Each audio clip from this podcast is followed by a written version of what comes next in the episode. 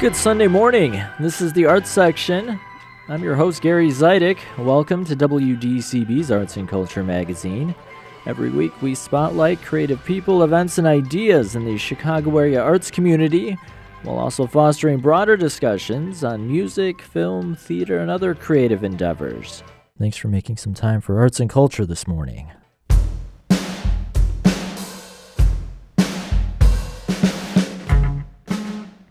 On today's program, I'll take you with on my tour of the Fine Arts Building. The Chicago Landmark is celebrating its 125th anniversary all year. The dueling critics Kerry Reid and Jonathan Abarbanel will join me to discuss a revival of the classic musical Damn Yankees. Later in the show, I'll catch up with renowned composer Jessie Montgomery, who's preparing for the CSO's final Music Now concert of the season. And I'll check in with nationally known music critic Kelefa Sanneh to talk about music genres. All that's coming up.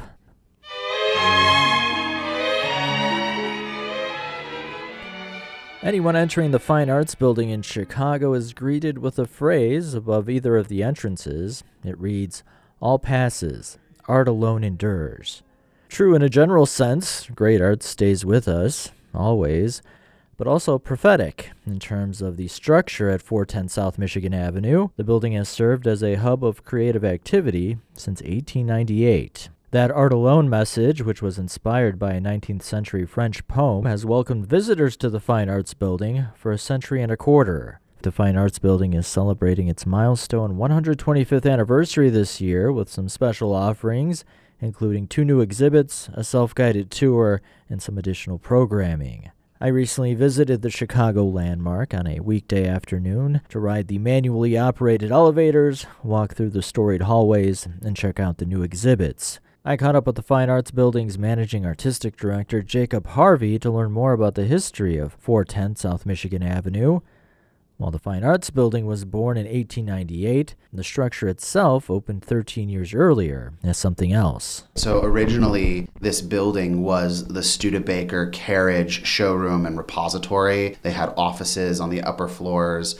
and in the windows on Michigan Avenue, they had carriages, storefront windows, and what is now the Studebaker Theater was a showroom, was a carriage showroom. Once the Studebakers outgrew that space, the same architect who built that the building for them came back, Solon Beman, and refashioned this building as the Fine Arts Building, and that was in 1898. So we're 125 years later. The arts building concept did that come from new owners?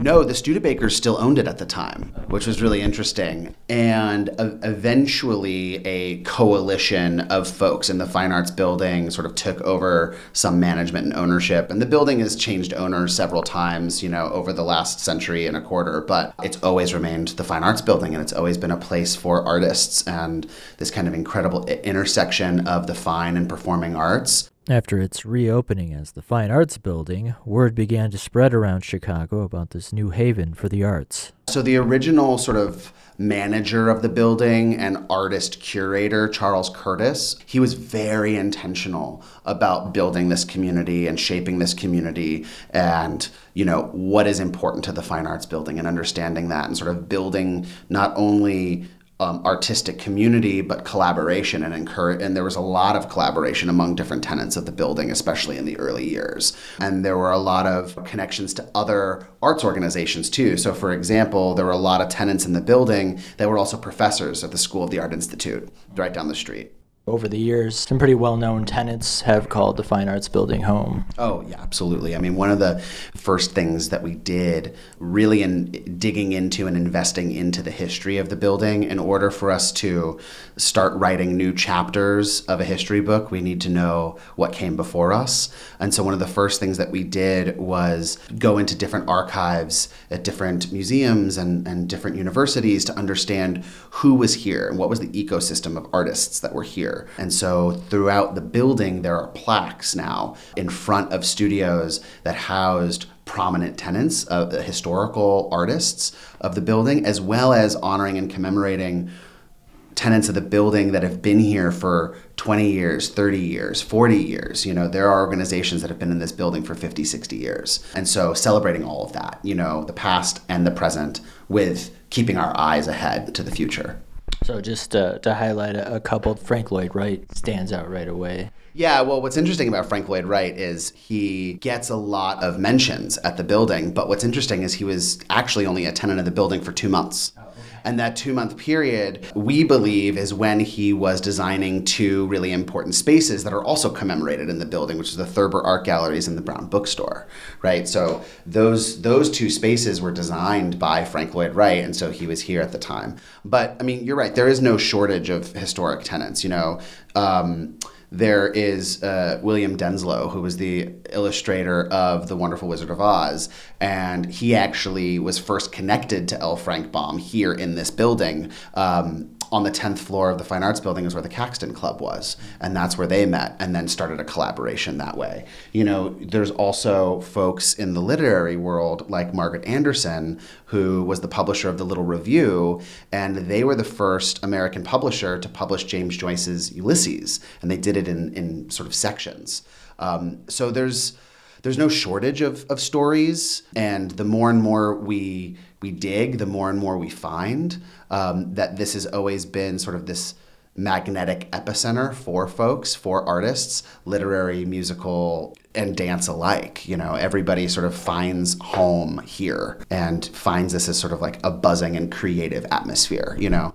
I have read things about the history of the building, and one of the things that always is mentioned that is still true today is the music in the hallway. You know, you can always hear voice lessons, musicians practicing. The Chicago Youth Symphony Orchestra is here. So on the weekends, you hear incredible young musicians playing throughout the building. That's still true, you know, and has always been sort of a wonderful little quirk and tidbit of the building is that, you know, you just walk through and the halls are literally, you know, vibrating with music. There's also a history of civic engagement and activism intertwined within the building's arts legacy. Anybody who's in the arts or is an artist themselves understands, you know, viscerally that art and social justice or art and social change are deeply intertwined with each other. So even in the inception of the building, as early as the 1910s, not only was the Fine Arts Building a home for artists and creatives and collaborators, but it was also a place where social justice uh, was occurring. And there were many women's groups that had homes and meeting spaces here, including the Illinois Equal Suffrage Association. And the work that they were doing here in this building, particularly in the 1910s, leads directly to Illinois being the first state to ratify the 19th Amendment, giving women the right to vote. And that is so it's it's just so magnificent to me because we as artists talk about that all the time social change or you know art being used as a something to incite debate or instill empathy and that legacy it traces back to the inception of the building if you're just tuning in, I'm Gary Zidek. This is the Arts Section. I'm visiting the historic Fine Arts Building in downtown Chicago as it celebrates its 125th anniversary. I'm talking with the building's managing artistic director, Jacob Harvey. I remember the first time I came to the Fine Arts Building. I was in college. One of my high school friends was going to the school at the Art Institute. I came to visit them, and he took me to the Artist Cafe, which was on the ground level of the building and has, of course, since closed. I remember walking around the first floor and up the stairs to the second floor and just being amazed at all these studios and shops that I had no idea existed. And then, of course, over the years, especially doing what I do now, I've become more familiar with the building. And it's really one of my favorite places to recommend for out of towners or, or tourists to visit. Similar to you, you know, I was first introduced to the building by a friend of mine who was a musician. And at the time, I was living in New York City and thinking about moving to Chicago. And he said, I need to take you to the Fine Arts Building. That's the place, mm-hmm. you know? And so he and another good friend of mine, who is now his wife, took me to the Fine Arts Building. And we also went to the Artist Cafe, and I looked in the performers' music, the sheet music store that's been here since the 70s, and explored the hallways and was just sort of captured by the magic of it all. Mm-hmm. So it's a really special thing to be able to be here now and participating in it. And on top of all that, a rare opportunity to, to ride in a manually operated elevator. That's right. That's right. It's so funny. When I first started working here, people would say to me, "That's the first question: Are the elevators still manual?" And then the second thing is, you could you could charge tickets to those elevators. It's such a great show. It's the last, I believe, it's the last human-operated elevators in the city of Chicago. It is an experience, and each elevator operator is so unique and different and fun in their ways. And um, they sure have no shortage of great stories to tell too. Um, and uh, when I was talking to other folks about the building, you know, there's actually a plaque downstairs in the lobby that commemorates a long-standing elevator operator that's not with us anymore, and he was famous and infamous. You know, I talked to other artists uh-huh. who were like, "Oh yeah, and I remember, you know, this old elevator operator, and it was his way or no way, or you took the stairs." You know, and it's just so funny because that is also a big part of the history and a big part of the story is those elevators. You know.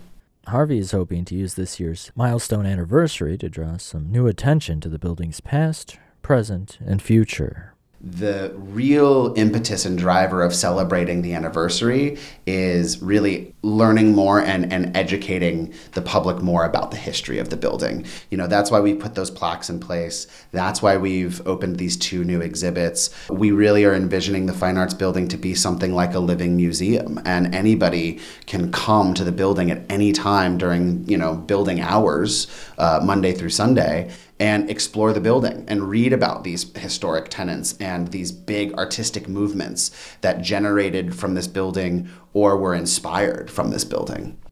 The two new exhibits Harvey mentioned are on the building's fifth floor. One, titled Art Alone Endures, looks back at the origins of the Fine Arts Building, highlighting some of the creatives who have called the structure home. A really cool feature of the exhibit is this model that we had designed by two great uh, theatrical designers uh, here in Chicago set designer Eleanor Kahn and lighting designer Eric Watkins. Um, and what it is is a mixed media model representation of the building. So you get this really cool look at the building's facade in half inch scale with miniatures so that you can look through windows and see different examples of what was represented in the building at the time. We're looking at, you know, the first couple decades of the building and then you turn the corner and floor by floor you see different transparency images that are backlit so you can see physical representations of the building itself coupled with historic photos of artists or art or things that were being created or made in the building at that time. The other exhibit, Staging Ground, explores the Fine Arts Building's deep connections to the local theater scene. Yeah, so there's always been a rich history of theater in the fine arts building too.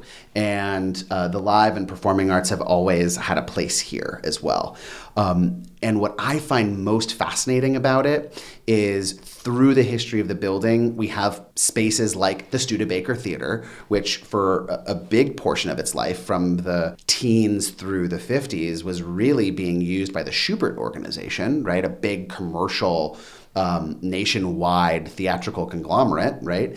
But also, you have things here like the Little Theater, uh, which really was a small, intimate, you know, what we would now look at as like a storefront theater that was also very prominent and very successful coming out of the building. So you're looking at the the commercial and the more scrappy or underground or DIY, you know, kind of living together in harmony. Both exhibits are currently on display and open during the building's operating hours, which are 7 a.m. to 10 p.m. Monday through Friday, 7 a.m. to 9 p.m. on Saturdays, and 9 to 9 on Sundays. Harvey says there's no wrong way to explore the Fine Arts Building. Just come in. My favorite thing is to start on the 10th floor and use the stairs and walk down. Um, you can also enjoy time in the elevators going from floor to floor and visiting the different studios with the different plaques on them, reading about who's here now and who was here before. And you can go to our website, fineartsbuilding.com, and there is actually a link to a self guided tour that gives you a map, floor by floor, of where the plaques are and where the exhibits are. So that's always, you know, a really great opportunity to get introduced to the Fine Arts Building That's Jacob Harvey. He's the managing artistic director of the Fine Arts Building. It's celebrating its 125th anniversary as an arts hub in Chicago. If you've never been, it's located at 410 South Michigan Avenue, walking distance to one of the world's greatest art museums and one of the world's greatest orchestra halls. You can learn more at fineartsbuilding.com.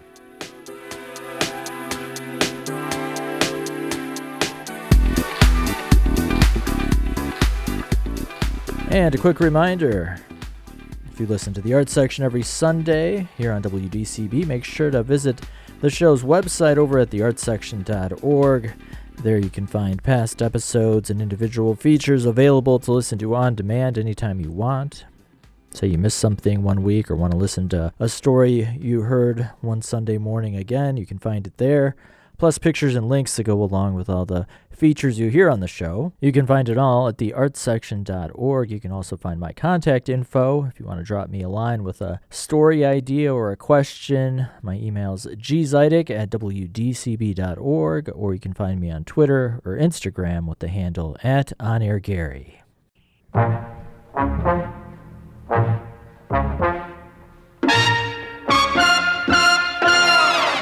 Whatever Lola wants, Lola gets. And little man, little Lola wants you. Make up your mind. And you are listening to the Earth Section. I'm Gary Zidek. Joining me remotely are the dueling critics, Kerry Reid and Jonathan Abarbanel. Good morning. Good morning, Good Gary. morning, Gary. I'm a pretty big sports fan. I would do a lot to see my White Sox win, but I wouldn't sell my soul to the devil. But that's what Joe Boyd does in his desperation to see the Washington Senators win in the 1955 classic Damn Yankees. The Tony Award winning musical is being revived by Marriott Theater in Lincolnshire. Directed here by James Vasquez. Jonathan, you were telling me a little earlier that Damn Yankees has aged pretty well for a musical from 1955. I think it's aged pretty well indeed, and and I, I must say that this was my first trip out to the Marriott Lincolnshire Theater since before the COVID shutdown. So it's been more than three years, which has nothing to do with the musical, which is much older than that.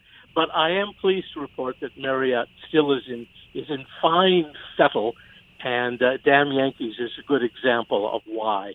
It's an enjoyable old chestnut of American musical theater, and yes, I think it's aged rather gracefully.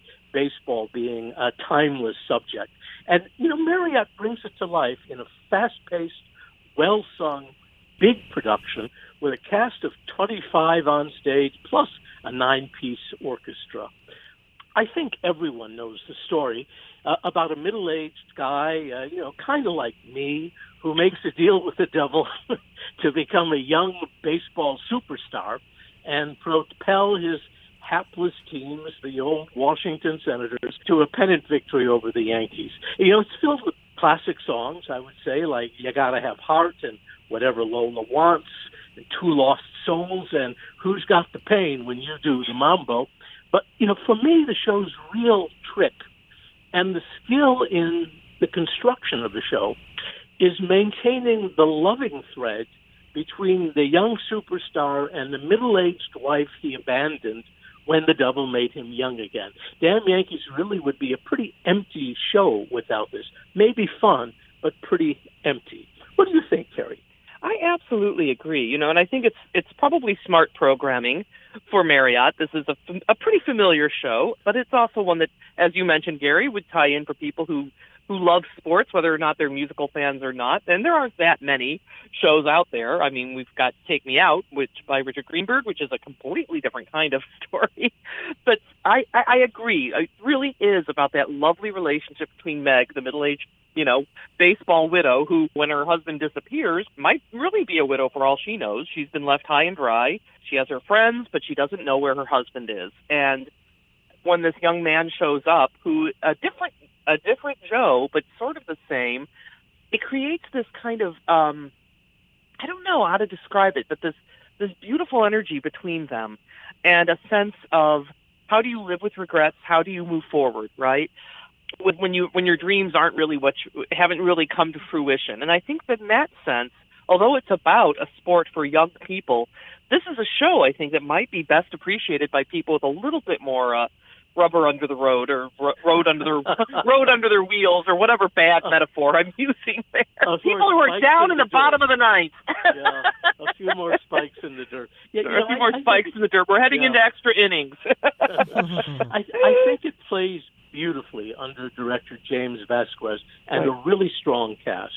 Andrew Allstat making his uh, Marriott debut uh, as, as Joe Hardy, and Daniela Dali. They have fine, big voices and really strong emotions as young Joe Hardy, and Meg, who is the wife that Joe left behind when he becomes young again. And I also want to call out Ron E. Raines, a Mm. great Marriott veteran of several decades who does his part as the older Joe, the guy who sells his soul, and also Sean Fortunato as Mr. Applegate, aka the Devil, who offers, frankly, the best interpretation of this role that I've ever seen, uh, and I've seen a few over the years. yeah. Uh, the supporting players are all fine as well, if not exactly subtle. I would not say this is a subtle show. Right, right. I absolutely agree with Sean Fortunato. I've seen a few productions too, and you know, it's a difficult thing playing the devil because if you're too, you know, overtly evil, then people will run screaming in the other direction once they figure out your game.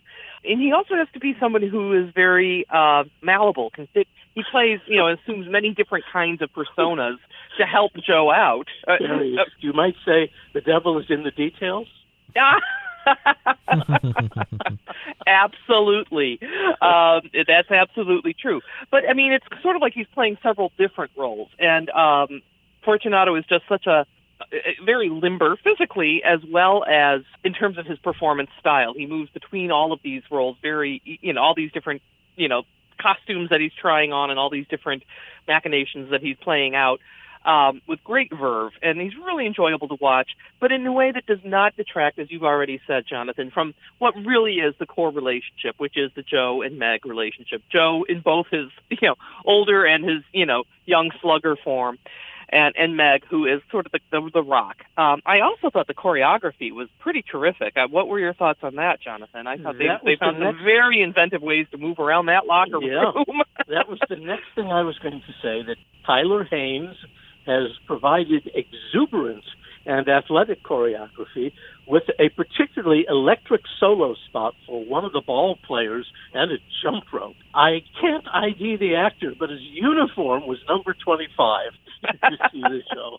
Yeah, and I also thought that um, Lola, as played by Michelle Aravena, is you know also has sort of a wistful quality to her. Lola, of course, has to have plenty of va va voom because whatever Lola wants, Lola gets.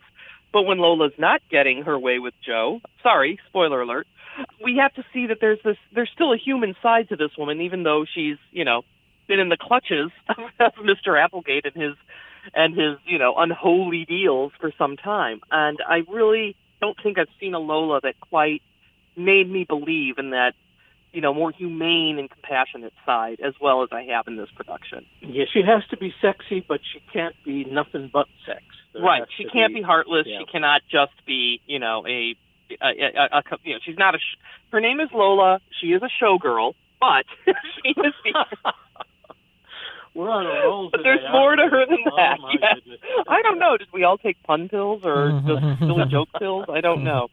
Maybe they slipped us something at Marriott that that's still lingering. Who knows? Yeah. I, I wanted to also mention the costume designs by Theresa Ham. You already mentioned how much fun she has with the various shades of red, the different outfits for Mr. Applegate, including one that is complete with a double's tail. But everything is just right, especially those baggy 1950s style baseball uniforms, which you don't see anymore, except if you're doing, you know, historically accurate productions of the damn Yankees or looking at old, old photos, you know, from the 40s or the 50s.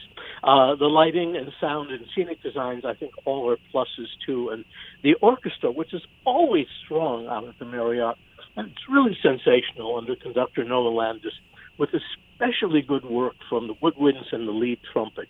Um, you know, there's not a blessed thing not to like in this damn It's right. I absolutely agree. You know, and there's, I mean, it's it's a show that I think held up well because it's not necessarily of its time. I mean, obviously it it is set, and the visuals very much tell us that we are in the 1950s. But there's uh, there's one small political joke that was, you know, that that's in the text. But otherwise, in the it's really yes. Yes, it's about it's about longing. You know, whether it's longing for the romance in your marriage to come back, whether it's longing to finally be that you know baseball hero you always thought you might be, or to at least see your heroes ascend to the you know to the glorious you know heavens of winning the pennant. And these are all things that are, I think are very timeless. And I think that's one thing this show understands. It doesn't feel creaky in any way. And I think there's just, as you mentioned, Jonathan, the choreography, athleticism, youthful exuberance. Um, and I honestly, it moved it moved so well that when they all came out for the curtain call, I forgot just how very many actors are moving Yeah. off and on that Yeah. that that stage in the round. It's quite an quite an achievement, and I I was pretty much delighted from start to finish. Well, they have a full, among other things, you know, a full nine-member baseball team plus Joe. So they actually have Right. ten baseball players in uniform plus the manager, and Right. and then they have all the other characters as well. Uh, and and we should say that this is a show you can bring the kids to as well. Right, right. Yeah, there's there's nothing objectionable in it, and there's just lots of funny little bits. There's one point where early on where the uh, the coach of the Senators is kind of trying to remind them of what the signals mean, and it's just this absolutely hilarious pantomime of these signals that get more and more ridiculous as he's and as he's getting more and more exasperated that why can't you remember this as he goes through some really complex you know Yeah, physical yeah. dance to tell them what they're supposed to be doing on the field You you know, we should point out that, uh, well, you, Kerry and Gary, you're probably not old enough to remember that the, you know, the baseball team in Washington now, the Washington Nationals, uh, is a very good competitive team.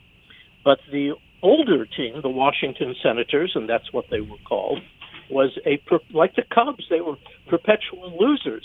And uh, it led to a, a famous witticism all through the 40s and all through the 50s and all through the 60s about Washington, D.C. First in war, first in peace, last in the American League.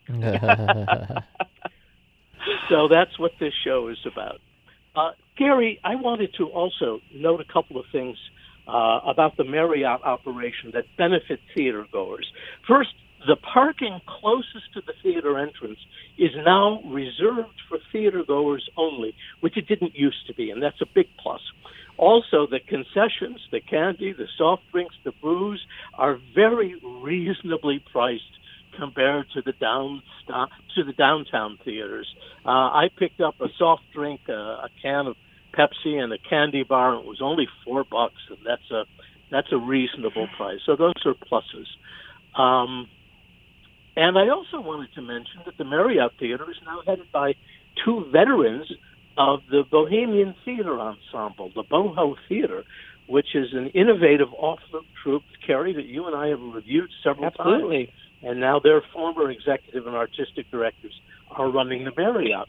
They've kept the standards high, to be sure, as you and I have noted, but I kind of wish they were a little more adventurous in their show choices, their programming. They're not as adventurous as they were when they were at Boho. I miss the occasional world premiere musical, right which Marriott used to do, and I hope maybe in uh, future seasons they will get back to that. Yeah, I agree, and I know it's been a t- it's been a tough road with with world premieres lately. I think Paramount had opened the world premiere of The Secret of My Success, and uh, right before the shutdown, you know, the musical based on the the Michael uh, uh, J. Fox film. Yeah, so I, and I understand people want to kind of solidify their audiences, welcome them back, and this is obviously a great show for doing that. But I would agree with you, Jonathan, given the especially the pedigree of what Boho had done in the past. So I do hope that um, you know that they'll they'll take some ventures, you know, a little outside the usual canon from time to time. I hope they listen to us. Doesn't everyone? Maybe we can make them. Maybe we should make them an offer they can't resist. Yeah, yeah. Marriott Theater's Damn Yankees continues through June 4th.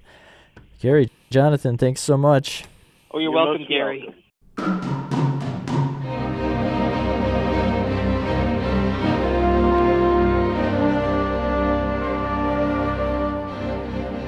I'm Gary Zidek. You're listening to the Arts Section.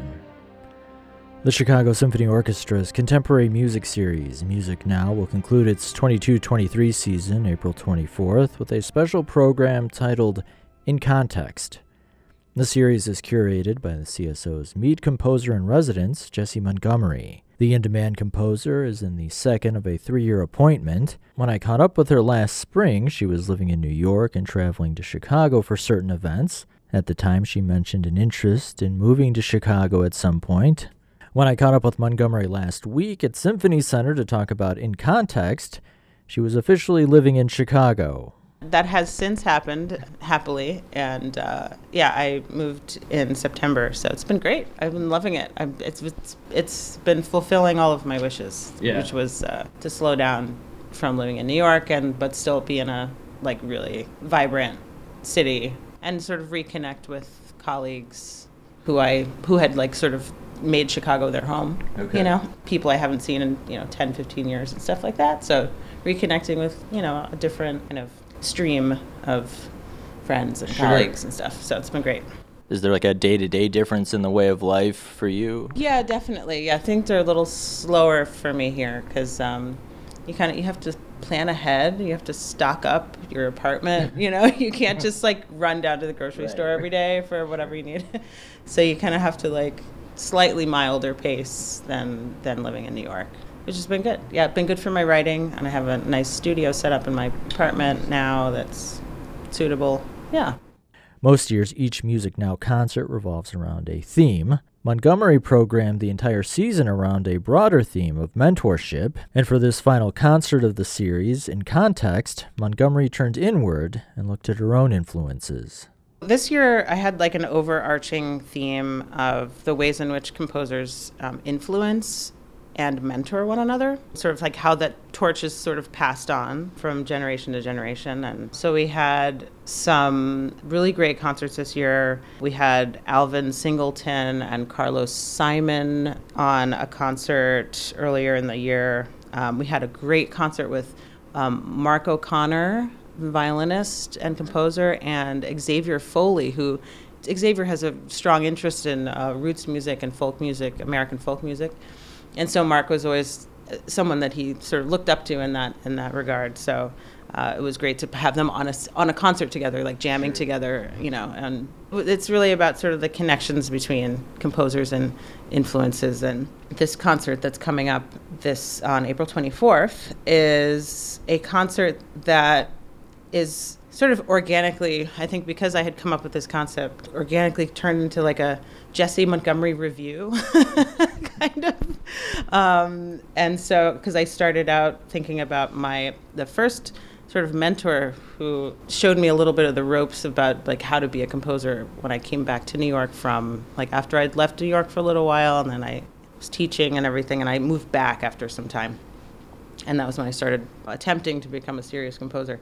And Richard Einhorn, um, who is one of the featured composers, sort of took me under his wing for a little while and sort of helped me understand a little bit of how commissioning works and some of the nuts and bolts. And he would look at my mu- look over my music, and we would just talk about music and. He was just very, very open and helpful, and like urging me along, and I really, you know, and so I and I remember his music and those in- interactions fondly. So Richard is on there, and then uh, I wanted to sort of outside of the tradition of music now. Music now is meant to feature composers who are living, so that we're you know listening to the music of today. Since this was a sort of revue style, we do have composers featured that were influences on- on me when I was about in, around in high school. And so these were Leonard Bernstein, uh, Walter Piston, and also Julia Perry, um, who I actually didn't know about when I was in high school, but that's mainly because her works had been, she was a, was a black American composer. And we just didn't, she wasn't on our radar, you know, at that time. And I only recently, in the past 10 years or so, learned about her.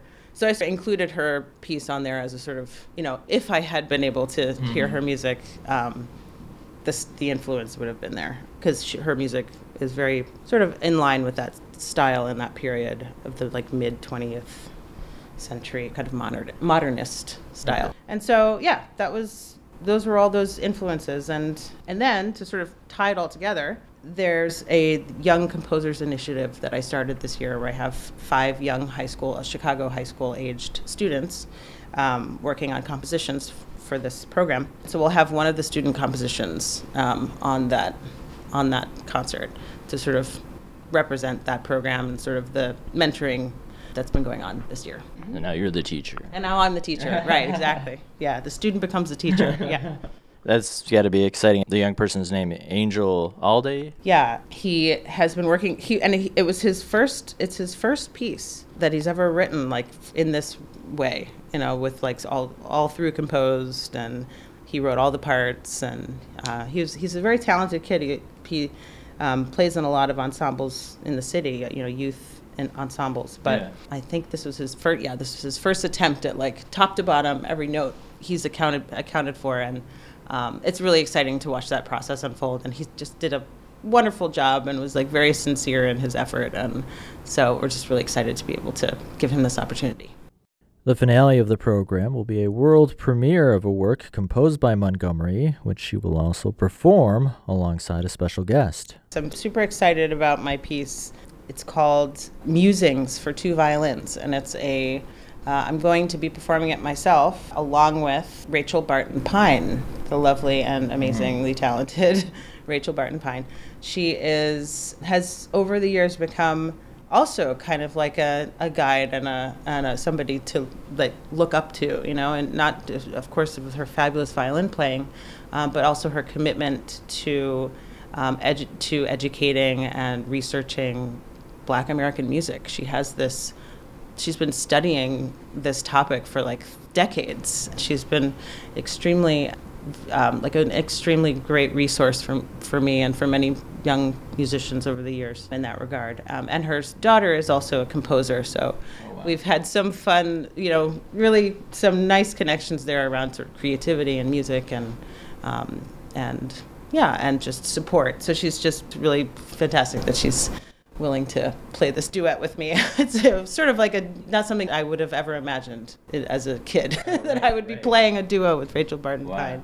There's no way, but uh, and to be doing it in this way to share sort of like the teacher and student thing. Yeah. Mm-hmm. I mean, I haven't kept track of every MusicNOW concert over the years, but I would think that this might be like a unique thing to have the actual composer in residence play. Yeah, on occasion, um, composers in residence have played on the concerts. I think I might be taking advantage of it a little bit more than others, um, but I am enjoying it, and I'm just grateful that you know to have the opportunity to, to play and to play my own music. You know, I think that's helpful for the sort of transmission of it, and it's sort of like, super fresh and it's like coming f- straight from the composer, so it's Yeah. kind of an interesting dynamic. Um, and we're going to be doing a lot of that next year, actually, too, um, and we'll continue, yeah, with composer performers being featured. mm-hmm. And these days, you're really focused on composing, but do you miss performing in front of people? Um, I mean, I'm really looking forward to the 24th. I think I got all my scary jitters out of the way. When you don't do it for a long time, you get um, you lose the muscle. You know, the muscle needs to be trained. You know, the performance muscle. But you know, I spent so many years like playing and concertizing um, that now I I'm sort of in a different place. Where I get to, it feels a little more joyful, a little bit less stressful, even though. It's an important stage. It's an important series. You want to do a good job. I just don't worry about whether I'm going to do a good job anymore. 'Cause I just, not that, you know, I could miss a note. Of course, I could miss 12, 12 notes, but I, uh, you know, I'm playing more from, I'm playing from a different place now. Just kind of, I'm relearning a lot of things, relearning a lot of things about my technique, and just trying to enjoy the process of like growing with your musicianship and things change. Sure. So I do, I do but I maintain playing performance projects um, somewhat regularly. Yeah. The 25th MusicNOW season culminates on Monday with In Context, but there's no rest for someone as in demand as Montgomery. She's got a busy summer already lined up. Going to be a big summer this summer. Actually, we have a an opera that is premiering that I've been working on for seven years, oh, wow. called Treemonisha. It's a readapt. It's an adaptation of Scott Joplin's Treemonisha, and it is premiering at the Luminato Festival in Toronto in June, and actually going to have some music here at Grant Park Festival, a viola concerto that I wrote. Yeah, and I'm going to Italy for a little while for Nice. a workcation. Okay. Yes. Looking forward to all those things. Jessie, thanks so much. Yeah, thank you. Thanks for uh, having me. That's Jessie Montgomery. She's the CSO's Mead Composer in Residence. She'll be performing alongside Rachel Barton Pine for the world premiere of her CSO commissioned piece, Musings for Two Violins. The new work is part of the MusicNOW season finale program In Context, which is taking place at 7 p.m. on Monday, April 24th. Go to cso.org for more information.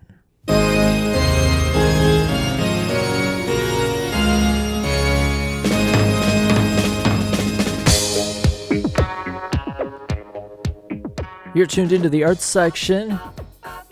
I'm Gary Zidek. Yesterday was Independent Record Store Day.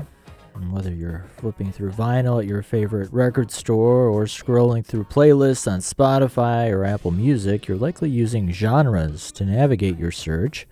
The music industry as a whole, record companies, event promoters, and radio stations have perpetuated a classification system that puts artists into specific categories. Many professional musicians openly question the term genre, preferring to believe their creative endeavors cross musical boundaries. A book by former New York Times pop music critic and current New Yorker writer Kelefa Sanneh offers an in depth exploration of popular music genres. Titled Major Labels A History of Popular Music in Seven Genres, the book includes a vigorous defense of genres. Sanneh writes, I'm always a bit puzzled when a musician is praised for transcending genre. What's so great about that? The idea of transcending genre suggests an inverse correlation between excellence and belonging, as if the greatest musicians were somehow less important to their musical communities rather than more. Sanneh dives into the past 50 years of popular music with a focus on rock, R&B, country, punk, hip hop, dance music, and pop. I caught up with the New York based journalist to discuss major labels. So, you've made a career out of writing about music in some form or another for several years. What was the inspiration for this book, which really dives into genres? Well, it's two things. One is that for me, often listening to music has meant, and writing about music has meant zooming in. You know, both I was a pop music critic at the New York Times, and you know, for the last 13 or so years, I've been a staff writer at the New Yorker, where I get to kind of go deep and write these deep dive profiles of people. And this book was an effort to zoom out a little bit, to, to take a step back and say something both to obsessive music listeners and also to casual listeners that have this sense that I think a lot of people have that music used to make sense in the 60s, that something happened that we can all understand involving like the Beatles and the Vietnam War, and then the things started to get kind of weird and, and fragmented and fractious and obscure starting in the 1970s. That everyone, you know, there were all these genres and all these subgenres, and it got kind of confusing. And so I wanted to tell a story about how and why that happened and to kind of make sense of it and to maybe put it in perspective and, and show people a little bit how these different forms of music fit together. I also wanted to do something slightly mischievous and maybe obnoxious, which is that um, I think that a lot of people talk about musical genres as if they're a problem as if there's something to be solved. We praise musicians for transcending genres, for mixing genres, for not being limited to one genre, not being just this or just that. And so I kind of wanted to speak up for genres. I wanted to defend genre. I think genre is just a, a fancy French word for a musical community, right? A community of listeners and musicians. And I wanted to speak up for that way of thinking about music, of thinking about country music as a community and as a tradition. Now, a lot of the people in this tradition are fighting over what it means, but that's part of the way you know they're in that tradition, right? Often part of what it means to be in a tradition is that you care about it enough to want to fight over it. So, my book is a history of popular music since the 1960s, but it's told through these seven genres: rock and roll, R&B, country music, punk rock, hip hop, dance music, and pop. And, and my argument is that these genres are all all work in different ways. They're all really important, and they've helped define the way music works and the way we hear music. And that if you're a reader, chances are you don't know everything there is to know about all these genres and and chances are that learning about some of these kinds of music even if it's not something that you end up listening to even if I don't convert you into a fan of slow jams or a fan of death metal or a fan of techno or whatever it'll help you understand how music works and how it all fits together if you can see music a little bit through the eyes of someone who does love that kind of music. The book is part memoir as you incorporate your own experiences with music growing up and then as a, a professional when did you start thinking about genres and, and individual music communities and what that represented personally? When did you start thinking about those things? It's funny that, that that sounds like a question with a vague answer, but in fact, it's a question with a very specific answer. The answer is on my 14th birthday, um, because that's when uh, my best friend gave me a mixtape of punk rock. He was into some punk rock bands. He was trying to convert me, and boy, did he ever! I think after within a week or two of getting that mixtape, I had declared my allegiance to punk. I was like, this is what I'm into all that other stuff that's not punk, I'm not interested in, in it anymore. I, I remember I remember a, a case of cassettes with like Rolling Stones and stuff in it. I remember like shoving it aside and thinking, I am never going to listen to the Rolling Stones again. Like it's over. And so for me, that was not, of course, the end of my relationship with the Rolling Stones, but it was the beginning of a lifelong journey as I spent the next decades thinking about what music I loved and why, right? For me, punk rock represented that spirit of defiance, of rebellion, of difference, right? Of I'm going to like something different. And so loving punk in a paradoxical way, that pushed me out of punk. I was listening to the Sex Pistols and all these punk bands, and then I started thinking, like, well, what would it mean to break the rules of punk rock if punk rock is about breaking the rules, right?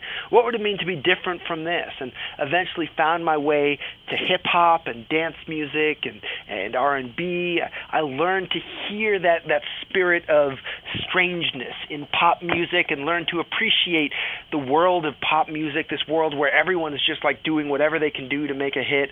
I learned to love the the craft and the songwriting and the musicianship of country music. And so loving punk rock in a complicated way helped me love all of these other very unpunk forms of music as well.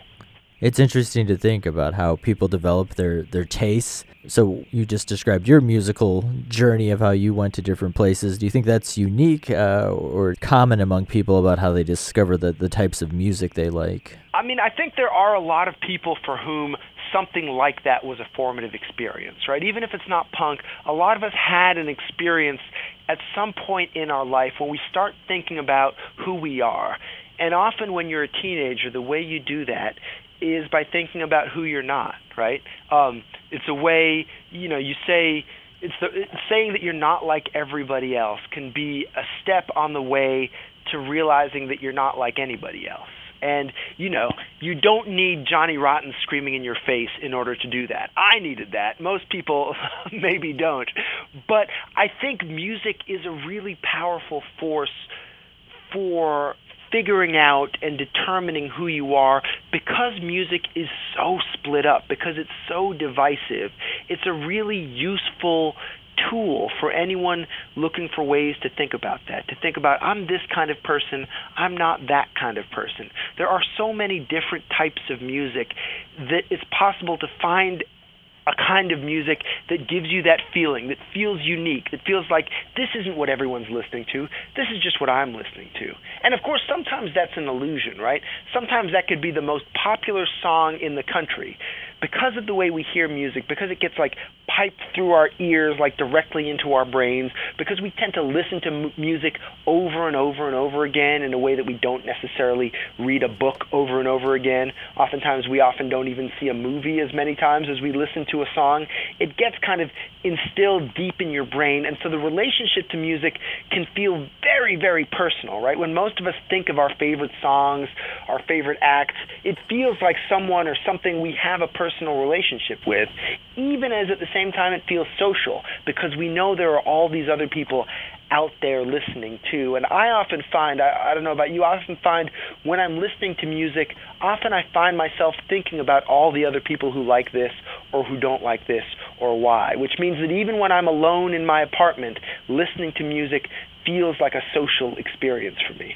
Sure. And you write about it briefly in the uh, introduction, but how did you decide on the, the seven genres you wanted to, to focus on? Did rock, R&B, country, punk, hip hop, dance, and, and pop, do they really set themselves apart in your mind? Yeah, I mean it's it's tricky, right? You could zoom way in, right, and you could have all these you could have sub sub genres, right? And have a whole chapter on melodic death metal and another chapter on technical death metal and progressive death metal and blackened death metal. I mean, you can parse music as finely as you want, right? For someone else, popular music itself might seem like a genre as opposed to opera or as opposed to jazz or something else. But for me, I was partly motivated, I got to admit, by the fact that I wanted to tell stories. I wanted the stories to be fun and interesting and unexpected. I wanted them to overlap.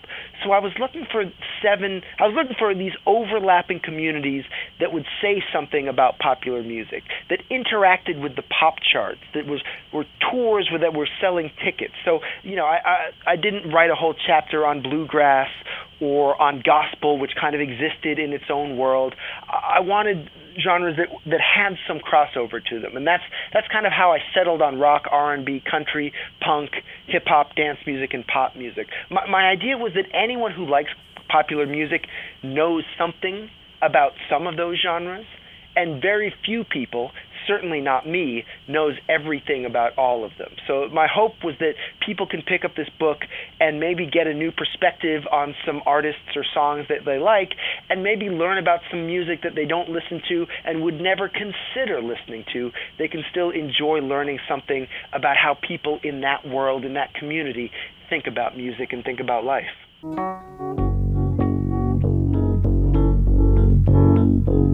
If you're just tuning in, this is the art section. My name is Gary Zidek. I'm talking with music journalist and author Kelefa Sanneh about his book, Major Labels A History of Popular Music in Seven Genres. So I'm uh, obviously working radio, but I'm also a, a big radio nerd.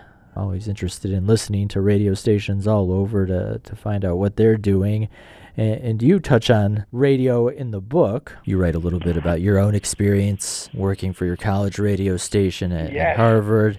And then throughout the book, you know, radio stations pop up. So this is kind of a, a big question, but wanted to get your thoughts on the role radio has played over the past 50 years in maintaining some of these genre camps. Yeah, I mean, one way to think about a musical genre is that it's a record industry plot to sell you more records right? And radio stations and, and, labels use them as marketing. Radio stations have formats which are often based on genres, and those are really important to call together listeners. We're your number one station for country hits, for for hip hop and R and B, right? That's a way to call together listeners. Record stores even, you know, would have different sections to help shoppers find what they were looking for.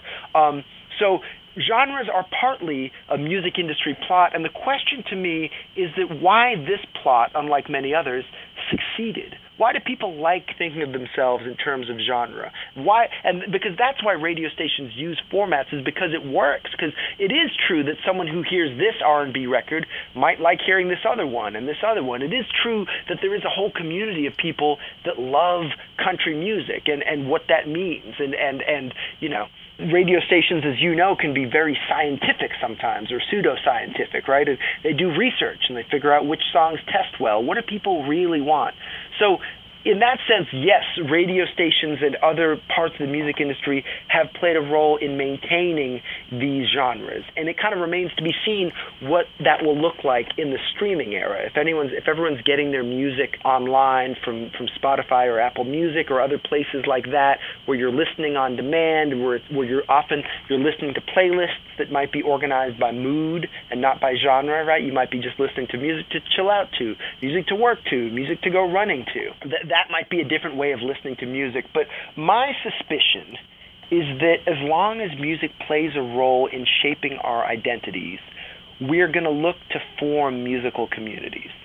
And wherever I see people forming musical communities, I see a genre. And sometimes that can be a new genre, right? In the in the 1970s when Billboard notices that there are these R&B records that aren't really getting played on R&B radio stations, but they do seem to be popular and they do seem to be resonating with a different audience. That's where the Billboard Disco chart was born, which lives on today as a, various dance music charts, right? And so anytime I kind of usually start often with audiences as much as I start with musicians. And anytime there's a new group of listeners that are gravitating towards something, that to me is a new genre or a new potential genre. And I think, you know, I think it's a very human and perhaps very American tendency that we have to organize ourselves into groups, into tribes. And, and, inevitably, when that happens, as humans, this is what we do. And these tribes are inevitably defined by inclusion and exclusion, right? Any any category, any group is defined partly by what it leaves out. And so I think that it makes sense that that's how music has been organized. And I suspect that music will continue to be organized that way, even if the genres themselves change in this new era.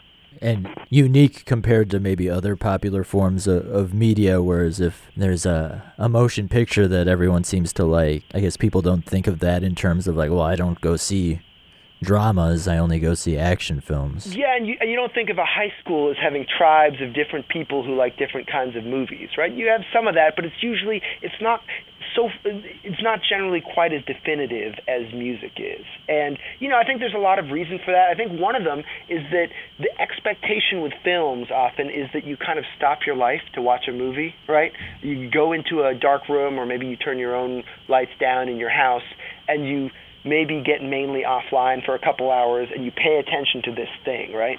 Whereas music is much sneakier than that, right? Music is like this thing you hear at the supermarket in the background. It's this thing that pops up in ads. It's this thing that's around you when you're out at a bar or a club. And because it's often the soundtrack to what we're doing rather than the main thing we're doing, it acquires all of these all of this social baggage, right? That's why even now there's a certain kind of music I could play for you that would make you picture a certain kind of person, if it's a guitar riff or something. There's a certain kind of dance music that might make you imagine this sort of party or that kind of party. A certain kind of country music, and you can summon up in your head an image of who listens to it.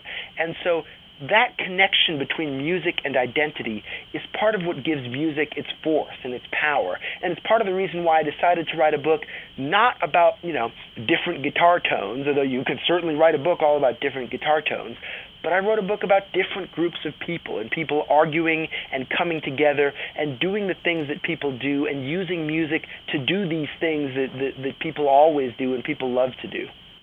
I rarely do this, but I brought my little reporter's notebook as I'm reading this just because I'm writing down stuff, albums, and artists that you've referenced just so I can go back in and look further into them. It's uh, excellent. I want I want to send people right down the rabbit hole. Right, exactly.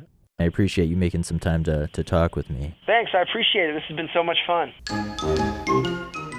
That was journalist Kelefa Sanneh. He's the author of the book Major Labels A History of Popular Music in Seven Genres.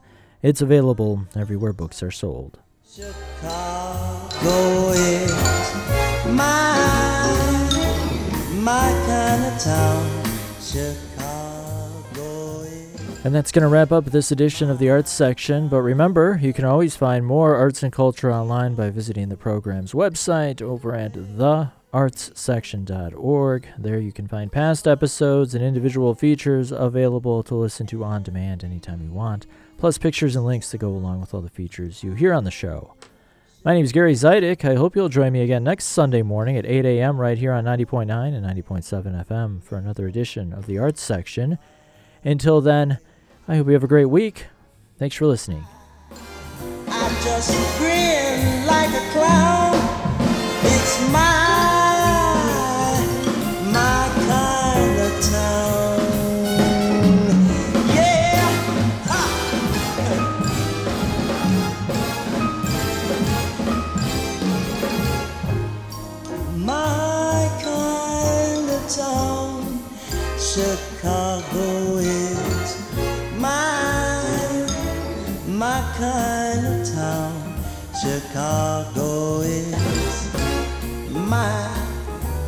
my kind of razzmatazz.